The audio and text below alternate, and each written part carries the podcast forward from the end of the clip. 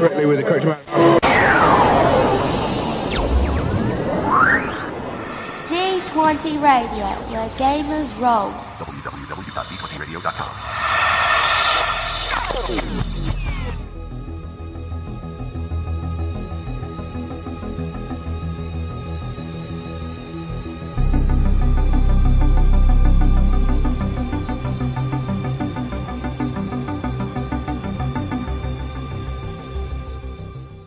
Welcome to Opcast, Arms Around the Trinity Continuum. Our podcast is in depth reviews of the books covering everything from first edition to the newest story path edition of the books published for the Trinity Continuum, including Aeon, Aberrant, Adventure, and more.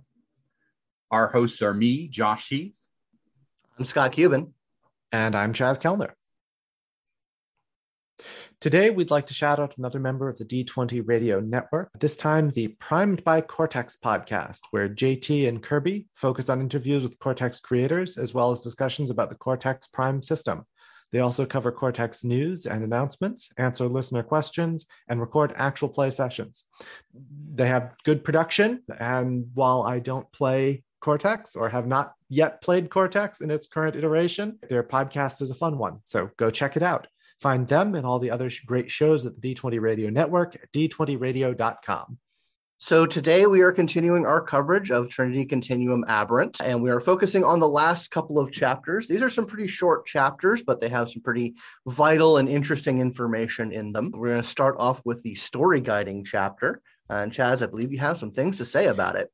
Yeah, so this is a, a short and focused chapter it contains one of the things that I found about storytelling chapters or game mastering chapters in RPG books is a lot of them spend a lot of time on the basics.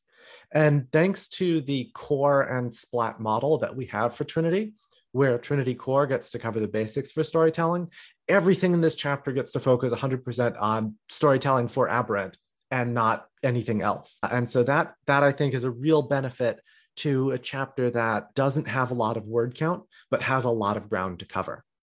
So they open with more on tone and genre, uh, talking about how to pick a tone, how to choose a sh- subgenre, some of the storytelling beats for each of the subgenres. This was kind of interesting because it separates this part from the rules uh, associated and descriptions for each of these genres. And I'm not sure that it, it really benefits being separate from the other genre and tone content that's presented earlier in the book. I kind of wonder if this is just a, a relic of the way that OPP has always organized books of having a separate storyteller chapter with the storyteller considerations. Um, and whether it may have made more sense to, to pull this in with the other genre and tone content but it's fine here. You can flip back and forth and have a, a complete understanding of tone and subgenre. Um, there's also some advice for creating scenarios. Uh, this does have some general prep guidance, um, but emphasizing presenting the player's choices. Aberrants are powerful. The, the core question on the book is what would you do with the power of a god? That means you have to make choices to, to highlight that. It also gives a little bit of advice for when things go sideways when you're running a game which is always helpful information. It talks about handling powers and that you should play to your character's powers by creating scenarios that will let them be awesome. Again, this is a game about characters with power using that power to change the world. So give them the chance. Then it does talk about changing the world and how to handle that. It talks about evoking the core theme of sacrifice, that kind of regardless of tone or subgenre, sacrifice needs to be meaningful and a part of the game. And then talks a little bit about allegiances, playing campaigns with mixed allegiances or uh, single allegiance, uh, how to play without it, and saying that if your characters are not part of one of the allegiances, don't forget them entirely because they're a part of the setting. And I think this is all useful information. If I were to have one criticism, uh, it's that the word count here is really limited. Uh, I think a lot of these topics could benefit from uh, deeper uh, exploration, but that, of course, would require more words. And there's only so many so many pages in a book. So that's that's what podcasts can step in for right? Indeed absolutely. What do you guys think about the storytelling chapter for aberrant I think it's solid. I mean, I, I, agree with you that they could have gone into some stuff with more depth uh, and granularity, but I think that it hits the it hits the hits, as it were. It gives you a very good description without, as you mentioned, without having to retread stuff from basic storytelling and basic game mastering, and really gives you kind of like the brass tacks and the, the necessary advice for the tone and the style that they're trying to evoke with the whole game. I think definitely the most important chapter for people to read, I would say, especially if you're kind of tied into the whole Trinity Continuum as a whole, is the Evoking Sacrifice chapter, because that is like, that is where it, it says this is part of the Trinity Continuum, and this is the big part where we deal with this particular theme that is big in the whole of the series. So I think that that's probably an important one to look into because that is really where the themes hit home. And I think my suggestion or my appreciation for this chapter is in explaining the tone and the subgenres. I think it takes what was an ex- fairly extensive and much longer version of that from first edition and says here is the core information you need and it breaks it down in a much more effective way where i can understand how a four color game can be as espionage laden as a game as a more cinematic version of a game can be espionage as well. Those aren't actual different types of supers genres but they're playing on both a larger tone and then a specific subgenre. And I think it's really well explained here in a way that is very effective and very helpful for a story guide to learn and integrate into their games. So those are the things that I would say, hey, read this as well and really understand how it's going to fit into the things that you are playing and presenting to your players. Yeah. So unless we have anything uh, else to say on the story guiding section, we can go ahead and move on to opponents and allies, which these are stat blocks. By and large, what we have here are the very useful Trinity Continuum style NPC stat blocks, which are a godsend for running games. having run some Trinity Continuum games, I love having these available because they're very quick. They get all the information that you need in a very short chunk. And the specific ones here are mostly like when they're dealing with baselines, we're mostly dealing with like criminals and soldiers and like the kind of people that Novas might run into, especially if they're of a crime fighting bent and then we get weirder stuff like enhanced baselines and non-human. And then we do get some Nova antagonists. So that's sort of the overall of what we get. I think, like I said, these are all really good. If you know you need if your PCs are going to run into something that maybe you haven't entirely planned for and don't have a, a fuller stat block ready for, what they have here can be tinkered with and re-gone over pretty easily to come up with damn near any scenario that you're you're going to run into. So I think they did a good job. I think as far as more detailed stuff, it should be noted that a book that is in the work, works is called the Proteus Nova Compendium, which is going to have not only stats but like profile information and NPC information on every NPC mentioned in this book. And I believe they hit the stretch goal to have every first edition Nova that was ever mentioned in our first edition, updated to second edition and fully statted out. That's a lot of characters. That's a lot of characters. So if you're if you are serious about running Aberrant and serious about using canon characters, while this section is very useful, that book is going to be your bread and butter. Yeah, I am thrilled to get that book in my hands because if that book was not going to exist officially, it was going to be my Storypath Nexus project. Nice. Was to do exactly that. So when they were like, "Hey, we're doing this officially," I'm like, "Thanks, guys. that saves me a project that I would have been excited to do, but I'm glad that they're doing it for me." Well, it is vitally important that we have Sloppy Joe stats, so I'm very important. Another thing that this chapter presents is some organizations talking about organized crime, like the Kurotek, as they, they split off from the Yakuza, who deal with Nova technology, as well as Nova cults, the Church of Michael Archangel, the Church of the Imminent Eschaton, Kamisama Buddhism, the Cult of Mal. They talk about the philosophy of these at, at times in earlier places, but also talk about how these organizations can be used as antagonists here in this chapter. And I think it's useful to present antagonists not just as individuals, but who are the organizations behind them, present plots that can be filled with these, these organized threats. Yeah, I think all that information is really good and useful, and you know it it gives you just that extra little bit of information on how to run them uh, and how to utilize them as a story guide. Also, if you weren't sure this was a comic book game, the non human antagonist section includes hmm. a robot, a drone, a tiger, and a cloned dinosaur. I don't want to cure cancer. I want to turn people into dinosaurs. That's all I have to say about that. It's fantastic. One of the best lines in comics, right there. so. Absolutely. And it kind of gets, not to go into too much spoilers, but it kind of gets lampshaded a little bit in the latest Spider Man movie. They do kind of make reference to it. So I'm happy about that. Ooh, I, I have not I have not seen that yet. I am still uh, avoiding public cinemas, so I have to wait till it's available to stream.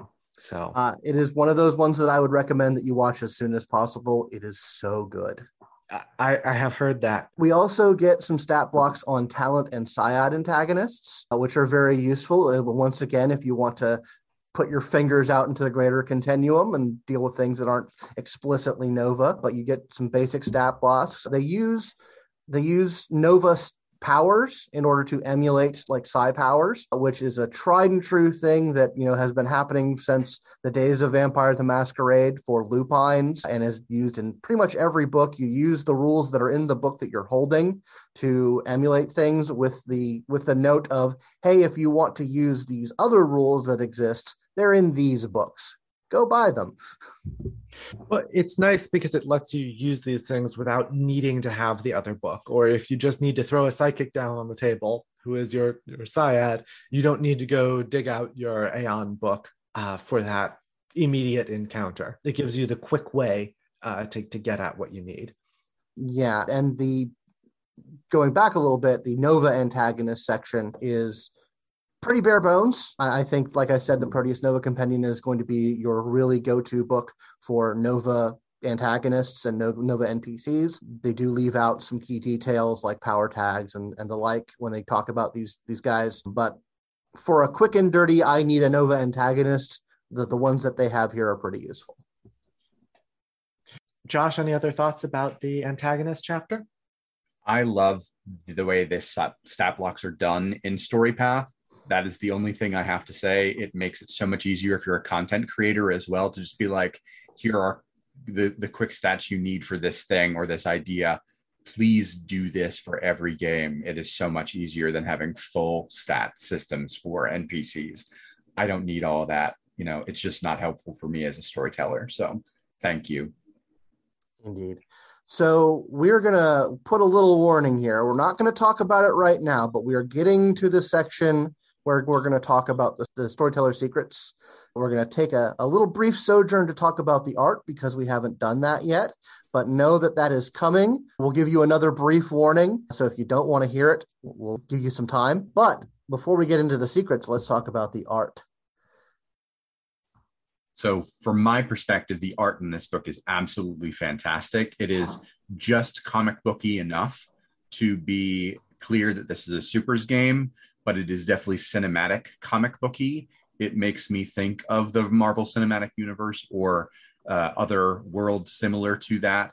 It makes me think of things like The Boys and Invincible and other really yes very comic booky but they've got some some cleanliness on the art that is clear that this is like newer modern sort of storytelling using that medium um, and the comics within this book are all absolutely fantastic and when i got the early version of the book before they had finalized the physical copy it didn't have some of these comics in it and when I finally got them and read them, I was blown away by a couple of them, particularly the one before the Setting Secrets chapter, which I will talk about when we start talking about that because it is a Oh. doozy. I was Um, gonna, I was actually gonna mention that because you're right. It is a doozy. Yeah, if you're familiar with Onyx Path or White Wolf books, they often have a, a chapter opening art and fiction. And what they do instead for Aberrant is they have a chapter opening comic for every comic, and they're really good consistently. It highlights a bunch of, of character. It, it shows kind of some of the key moments and conflicts. They're just, they're fun, well done comics. The other art that I really like is actually in the appendix in the Nova Arc Quick Creation each of the archetypes gets almost a signature character esque piece of art. And those are all really like every one of them, I, like you look at it and you're like, oh, that is a cool and interesting character. And so, so those are very impressive as well. I particularly like the art that we get in the profiles, the little profile uh, paragraphs that we get scattered throughout the book that kind of gives a headshot of individual NPCs. I think those are all really nice to kind of give you once again, like Josh said, comic booky, but also realistic and modern. And so, you know, these are these are people. These aren't just like cartoon characters. These are people, and the art really represents them very well. On page 55, there's also a, a piece of London Fog being a badass. Um, mm. and that's a really strong picture. Indeed, it is. I mean, yeah, like I said, Josh, you stole the my favorite that I was going to talk about, but yeah. Any other comments regarding the overall art or specific pieces? None for me. I just think it's really good. And I'm glad that they got the artists that they did for this because they clearly had a love for the medium as well as a love for the property. You can kind of tell that in some of the art. Mm-hmm it's good and it's consistent. So sometimes uh, you'll you'll see a couple distinct styles in a book and they don't necessarily fit together uh, and that can be okay for some media but but for this like you look through and it has a very consistent look and feel across the art. That both is consistent within the context of the rest of the trinity continuum art but also has a distinctly comic booky aberrant feel so I think that is our cue to move on and transition via that beautiful comic that Josh is going to talk about into the storyteller secrets or the story guide secrets section. So indeed, if you, if you don't final, yeah, if you don't want to know, stop right now. Yada yada yada. Arms around the continuum. You're good. Okay, okay. so we're going to talk about setting secrets now, and to start, we're going to talk about the comic that I believe begins on page 272. And it is Divis Mal or Dr. Primoris writing a letter to Maxwell Mercer about how he started the Nova Age. And don't you think that I have succeeded at all these amazing things? And then he throws that letter away in a fire. And I got to tell you, this gave me chills because I knew from first edition that this was a truth of the setting, mm-hmm. but you don't you don't get the same sort of clear this is true thing from first edition that you do in this where they're just like this is true deal mm-hmm. with it and i'm like thank you for making that super clear and then thank you for doing this comic because it is exactly what I needed for all the emotional layers of this story. Absolutely. Like whenever you hear like this is this is Divis Mal at his, his, his presented at his most like true and honest and vulnerable self. Like every other time you hear Mal talk, he is on he is on. He is talking to his Teragen. He is in Magneto mode, and like you know, he is he is the quantum god that he believes himself to be. Here you get, I think, his actual voice, and I love it.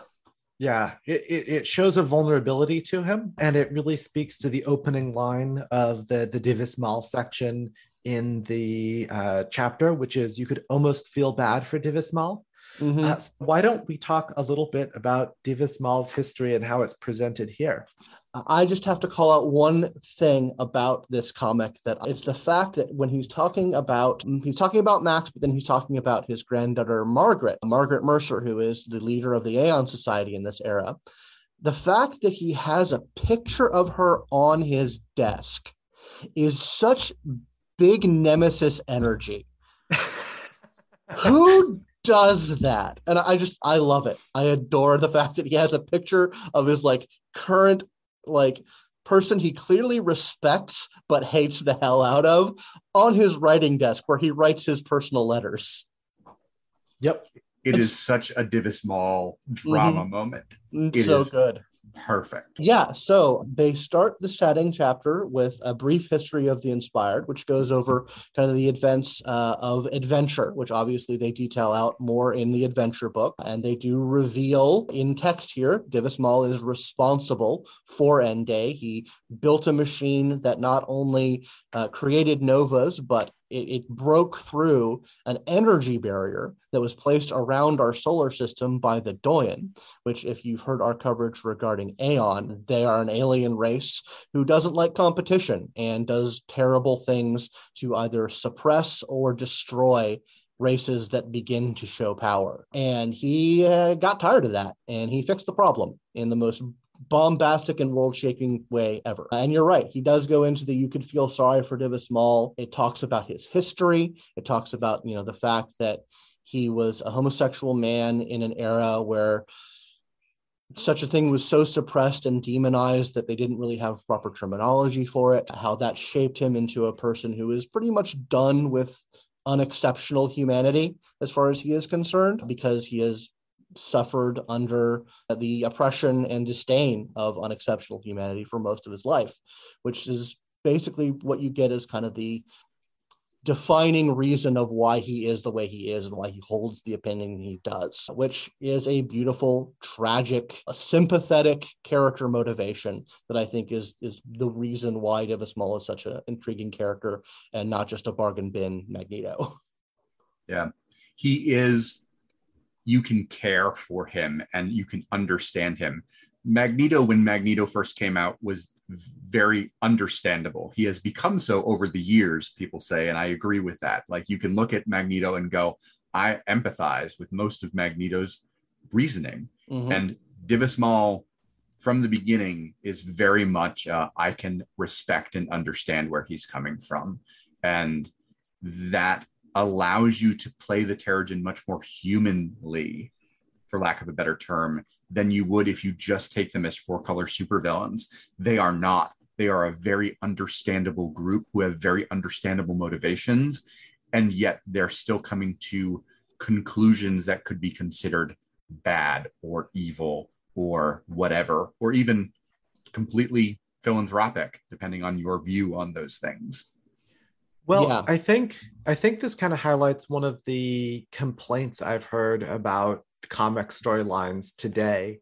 It is that they almost have to make the bad guys go over the top because otherwise their motivations would seem too resonant and too right uh, mm-hmm. and why are the good guys fighting against them if if if these are the things they're fighting for in recent memory that happened really strongly in falcon and the winter soldier like the antagonists were not fighting for for a bad cause. And some of the quote good guys were, were definitely also stepping into means that were were not okay. And and i i think that puts the Teragen in a really interesting place because they they almost don't need having the extreme elements within them makes it so that like it drives the conflict even for the ones who are not willing to go to such extremes.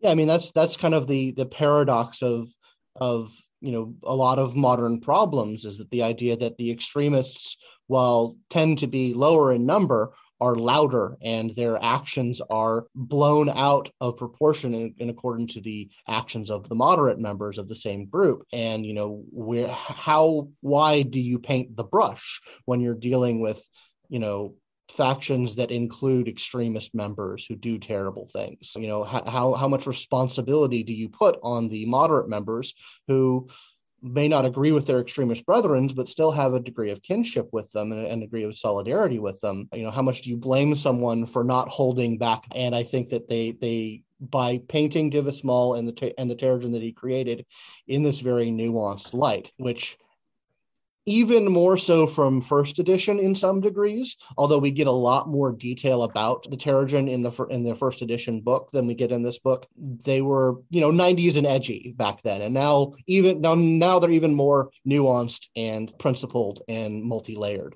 so I, I look forward to getting more and even more information about the updated Teragen. Do we have anything else to say about Divis Mal from this section? He has arms. He does, in fact, have arms. Never forget it. I'm going to stop bugging Ian about it, but never forget that he has arms. Next, we have a short section on Maxwell Mercer. Once again, we get a whole lot more about, about this guy in Adventure, uh, so look forward to that. But this basically tells us what he's up to. And one of the most interesting things about that we get in this section about Divis, about Maxwell in this section is the the kind of the revelation from that the famous phrase, your legacy is our future, which is spoken in the future by Divis Mal upon the, the execution of the Exodus, when all the Novas and Aberrants leave the planet. We get the revelation here that that was not what it is thought to be, which is a threat. Rather, it was an admission that Max was right. And I adore that addition. I adore that nuance because, once again, it makes the setting more nuanced and more layered rather than pure silver age comic booky. But basically we talk about max and he is up to his up to the same thing he's always doing which is making little tweaks here and there working mostly behind the scenes in this era to shape things so that humanity survives the war that he has seen is inevitable. And I, I like that. I like that he has a he has a light presence in the aberrant era era. I think they do a good job overall of keeping the big characters a couple steps away from the main action. It gives your PCs rooms room to be the heroes and room to be the protagonists. But I do like the information that we get here. Do you guys have anything any comments on Mr. Mercer's up and coming doings? I just this is like... time travel done right. Yep. Yeah. Um... yeah. Yeah, I don't have anything to say to that. I was going to say something similar, Chaz. You're absolutely and and then we also have a, a briefer section about the third member of our superpowered trio of important people, here described as Dr. Corona Bush, which is Saraswati Kaur, who become I'm going to I'm mangling this mispronouncing Saraswati Kaur Barano, who once again, we find out more information and Adventure about where her origins, and we find out a lot more about her as she becomes even more important in the Aeon era. But this is the psionic member of the trio of people who got affected by the Hammersmith explosion. And she, much like Max Mercer, is staying in the background, doing things to research psi and quantum, getting in touch with other psiads, uh, and trying to basically circling them around herself to kind of keep them protected and using them to uh, help further her research because she more than anything is a character who wants to understand the truth regarding humanity's powers and its evolution. She doesn't seem to have much of a of an agenda in regards to making big moves, but she definitely wants to know what's up. She wants to know what this whole inspiration thing is all about and what's the reality behind it. What the, i like what, the suggest i like the suggestion that they have of using her as a patron for a mixed or, or Psiad only uh, chronicle during the aberrant era of having psiad's talents and novas working together and and working with her guidance. I, I think that offers a really interesting campaign possibility. Yeah she's a fascinating character. I have i have yet to really use her in anything that i've done but I, I definitely think that that's going to change when I start running Aeon. Yeah, wait until you get Prometheus Unbound. That is all I am going to say because that book with her, wow.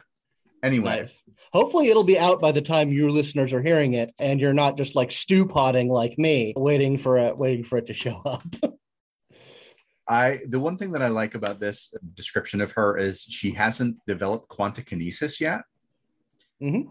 which is odd to me. It makes me go, "Oh, she has other psi powers," which in theory, when she becomes the the proxy of the quantakinetic order, she is locked from increasing those her powers in those in those modes.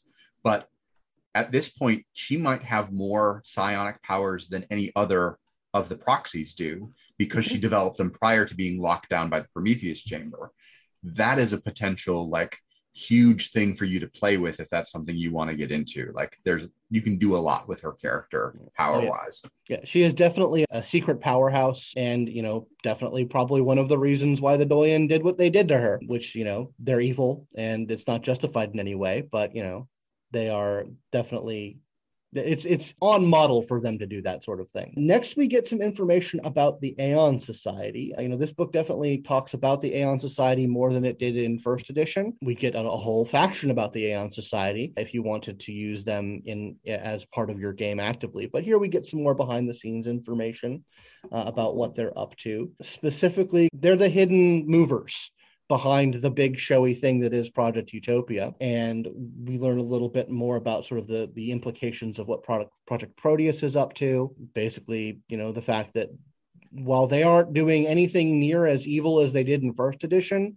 the fact that they are making plans to counteract and take out novas could be a controversial thing. This is this is where I wish we went a little bit deeper onto that. Like it says, Project Proteus is planning for contingencies that they hope never happen, but to to make not not necessarily to make Aeon in particular more evil or, or duplicitous, but to make the conflict, the inevitable conflict, kind of more inevitable and more understandable. I would have liked maybe another half a page about the lines that Project Proteus is crossing in preparing for this war and what are they doing that that we would say hmm, i understand the motivation that's not not okay in the same way that we get for the, the Teragen. Mm-hmm. I I actually couldn't agree with you more. I think back at the beginning of our coverage of this book, I mentioned that you know nostalgia is a curse, and this is specifically what I was talking about. The metaphor that I've used before is you've got first edition and it's a big circus tent and the big central pole in the middle of that circus tent is the fact that project utopia is up to some nasty shit and that is then the the mud that can be thrown back in the face of utopia by factions like the Teragen and the Aberrants. It means that it's not just a one-sided conflict or that one side has, you know, more reason on right to be saying and doing the things that it does. And I think that by removing that element and not replacing it with with more information and more things just like what you just said chaz more lines that proteus is crossing in different ways. It kind of removes that central pole and doesn't replace it with anything as, as substantial. So you know you can still have a great circus it just means the high wire act isn't going to be as exciting um, that, that's that's uh, that's a clever little metaphor that I thought out over the course of a couple of months, and I keep using. good metaphor. yeah. Any thoughts about Project Pro- Proteus and the Aeon Society, Josh? I just think I agree with you that this could be longer. We need uh, a book maybe on the Aeon Society as a whole because there's lots of pieces that are just kind of not there that would be really helpful. And I would even be comfortable if that book were like across the ages the Aeon Society mm. um, would be an interesting way of doing it rather than having it be aberrant specific or something like that. Um, the, the other thing that I could see being a really cool way to do that would be to do a faction book. So it's not just the Aeon Society, but you you get the deep dive on the Aeon Society, on the Teragen, on the elites, on the movers and shakers of the aberrant era, all in one book or split it up like say like you have a uh, you know an Aeon versus Teragen book, or you know that way we get the the deep level of stuff that we get without having to do that. Um, maybe, and this is just speculation, just based off the title, maybe we might get some more Proteus stuff in the Proteus Nova Compendium. Who knows? Uh, it, that's the title of the book alone indicates that this is like a Proteus book to some degree. So hopefully we'll get a little bit more information of just that nature. That would be great. We'll have to see. I like this next section is very short on the Teragen, on the secrets of the Teragen.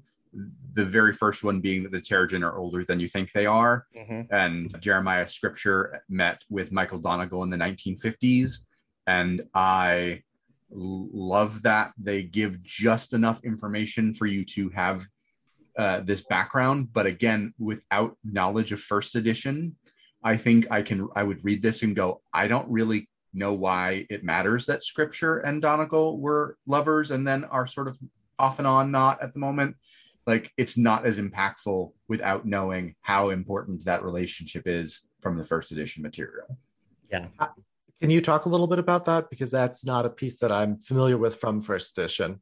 Yeah, so Scripture is one of the the major leaders of the Teragen. He is effectively in charge of the Church of Mal, and he, at least in first edition, he is very much the he is in love with Mal, and in but in this very like he recognizes his faults and his uh, successes and sees a future for him as this great leader and a, a bit of a messiah figure in a way that he holds him on a, a, higher pedestal than anybody else does.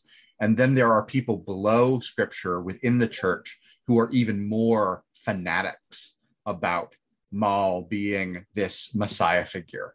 And you have some of the stirrings of that here in this book, but not to the degree that it is like a tentpole of why the Teragen has this religious religiosity within it that is really important, I think, to understanding some of those elements, the spirituality elements of the Teragen. And Taras doesn't make sense as a philosophy without the religious elements, I think. And that all is all first edition with hints of it here in this version of the of the game. Hmm, that sounds like something that would fit into a Teragen book. It absolutely would. another another interesting thing about scripture is this is something that Ian revealed on on the Discord. The quick start, not for Aberrant, but for Trinity Core, if you read it just right and like peel away the clues, the the ultimate person who is behind the events of that is Jeremiah scripture basically making proto aberrant proto novas. You the idea that scripture's up to stuff is layered in other places, which I am very cool all about. Next, we get the Sao Paulo blast, uh, which is something that is, was mentioned in sort of the history. It was a big thing, killed a lot of people, and they don't, they did not give a canon explanation for it. This is, I think, what I talked later about the tent pole being removed and not replaced. This is what was sort of swapped in for the big conflict. It's basically a big mystery, and it's interesting in its own right. They give a lot of possibilities for it. Like I said, there's no canon answer for what caused the Sao Paulo blast. All we really know about it is it killed a lot of people and it resulted in the death of the fireman. And they give a couple of good options. I think it's a very interesting mystery. Just the fact that it, it's something that happened in the past and is not some not necessarily is something that is an ongoing conflict makes it less interesting to me. Yeah, I usually really like when we get options instead of answers, which oh, yes. is what we get here. But because it happened a while ago in the past and because there isn't one answer there isn't the word count to explore how is that still relevant in 2028 what what are the the tendrils that reach out from those possibilities? Because i think each of those possibilities is eh, an interesting story hook in its own right but can't be carried forward because none of them is the true answer. And so I, I, I, almost think it would have worked better if it was more recent like if it was a January 2028 disaster rather than years in the past. And so you still have the the fallout uh, from this event would have made the the options version of it more compelling. Again, this may just be a word count challenge. Uh, where if we got maybe a, a, another paragraph for each of those possibilities, it, it, could draw it into the present. But we we don't have that word count, so it doesn't have the same punch that like the setting secrets of what's going to happen in the near future in Aeon gives us, for example. See, what I think would be interesting is this is an opportunity for a community content creator to take this and make adventures or scenarios that are tied into the blast, that are all different reasons for the blast, and that have all these different knock on effects, but are connected to it in some way that would be the interesting angle that I would encourage someone to take with it, and that you are moving backward in this is a thing that is happening now today.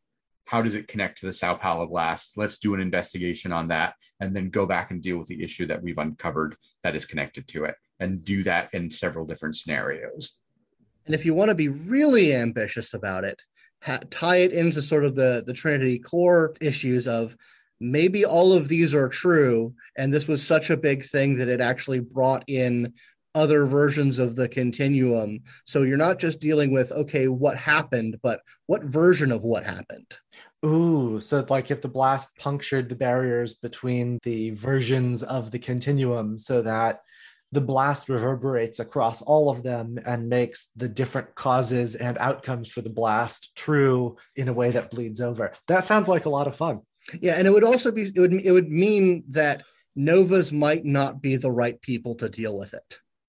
Yep. Like they would be definitely de- be, be the right ones to deal with the the the ripple effects, but as for the root cause, that would be a thing where you have talents in the aberrant era having to drill down into their own weirdness in order to factual figure out the problem. Run that game, please. That would be cool. that sounds cool. Uh, as as long as we're pitching games, I recently had one when I was going over the assassin stuff that they've been releasing oh, as a of uh, an assassin's game where the goal is to prevent End Day by taking out Divis Mal. Oh, that would be cool. Yep. Yeah. it would be a it would be a roughin, but it yes. would be cool. Yeah. There is one last setting secret here. And let's and it's big, but let's kind of tackle it in this quickly, in that it's the future and the aberrant war. And it presents some of the these are the things that could occur. They that quote unquote, if you run into Aeon, these are canon events that happen. You do not have to run any of these. You do not have to assume that any of these things occur. Colonization doesn't have to occur. The war itself doesn't have to occur. This Teragen purge doesn't have to necessarily occur. But it all supposed to will be supposed to occur if you are going to run Aeon as if it is inevitable. So these are all things that you can set up and then have your characters change or just have them be inevitable situations that then they have to deal with, depending on how you want to run it. I think that you know they, they have a section of like this in the Aeon book that you know points towards potential future settings, and I think that the way that they do that, both in this book and Aeon, is really good uh, because it sort of gives you the basic scenario of this is what happens a in our core continuity in the sort of the meta story that we are telling with these setting books.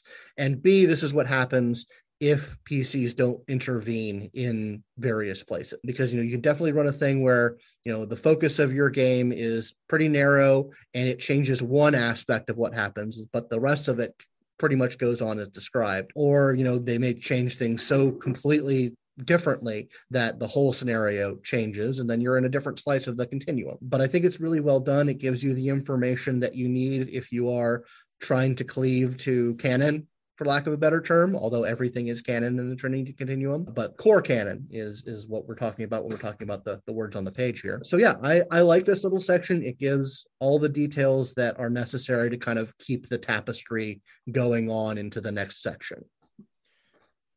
I thought the Aeon version of this was stronger. I mean, they're both they're both well written. They both cover a lot of ground. The reason I think the Aeon one was stronger is I could see a way to take the future fates section of Aeon and run that as a campaign. Like mm-hmm. you can run it event to event to event with the same group of characters and have a good, compelling storyline where your group of scions can have a big impact on on the path that things take. The Aberrant Era one is a little bit more messy. There's a little bit more role to play for the canon characters, and there's certainly space for your characters to uh, get involved around that and and shape things, like you said with the Teragen Purge. But it's less clear how I could take each of these different things and have a campaign that goes through all of the, the big plot points the way that we have in Aeon. And that may just be a, a result of the messiness of the aberrant era of the inevitability of the aberrant war uh, because the whole point of, of, of what max is trying to do is get us to survive that or stop it and and we know that that fails but we also know that that it doesn't go the way divis mal wants either and so maybe maybe that's the point but mm-hmm. like I, I, want something that I can grab onto and, and play through instead of five different campaigns. At least that's kind of how I'm feeling. Yeah, this is the this is the the, the weak point of it being the middle of the story. Uh, yep. It is, you know, that this is kind of where things are the most set in stone. And obviously, we'll talk about this more when we talk about adventure. And they go into detail about why things are the way they are and why certain things are as inevitable as they are uh, when they talk more in detail about Max and his powers and how they work. So it makes sense. It makes a lot of sense when you read that in context, but it is still the middle chapter, and there's a lot of inevitability, and the fact that the the the aberrant war itself is something that we're probably almost definitely never going to get Onyx Path material on. Uh, it's all going to be per your story guide because I I can see why they do that because it would be so very difficult to encapsulate all the various possibilities of what the aberrant war could be and you know leaving it in the hands of the story guides gives those story guides the most freedom to do what they can without being constrained to a specific timeline of events. Definitely. Yep. So we have reached the end here. I think the only thing left that we have to talk about briefly is we something we talked about when we talked about character creation, which is the Quick Nova uh, creation appendix uh, that has all of those beautiful pieces of art and little stat blocks for essentially paint by the numbers Nova characters. I know I love this. I love this as a as a concept, as an idea, as a toolkit. I think that they they they give us a good variety of options, both in terms of archetypes and options within the archetypes. I think it's a wonderful tool and a great addition to Aberrant as a whole. Yep, I think it's fantastic. It's very useful. I'm glad that they provided that. So that wraps up our coverage on Trinity Continuum Aberrant, the core book. Josh, if people want to find you, where can they do that?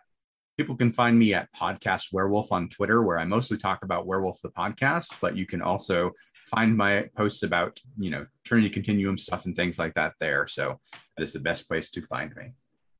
And Scott, where can folks find you? Folks can find me at Simulacra RPGs on Twitter. That is the Twitter account for my actual play studio, Simulacra Studios, where you can find on Twitch and YouTube at Simulacra TV. I do a lot of actual plays and uh, a lot of Trinity Continuum because it's my favorite of all favorites. And finally, you can also find me at the Polyhedron RPG Discussion Podcast, where I am a co host, and we just talk about RPGs in general. So, yeah, that's where you can find me.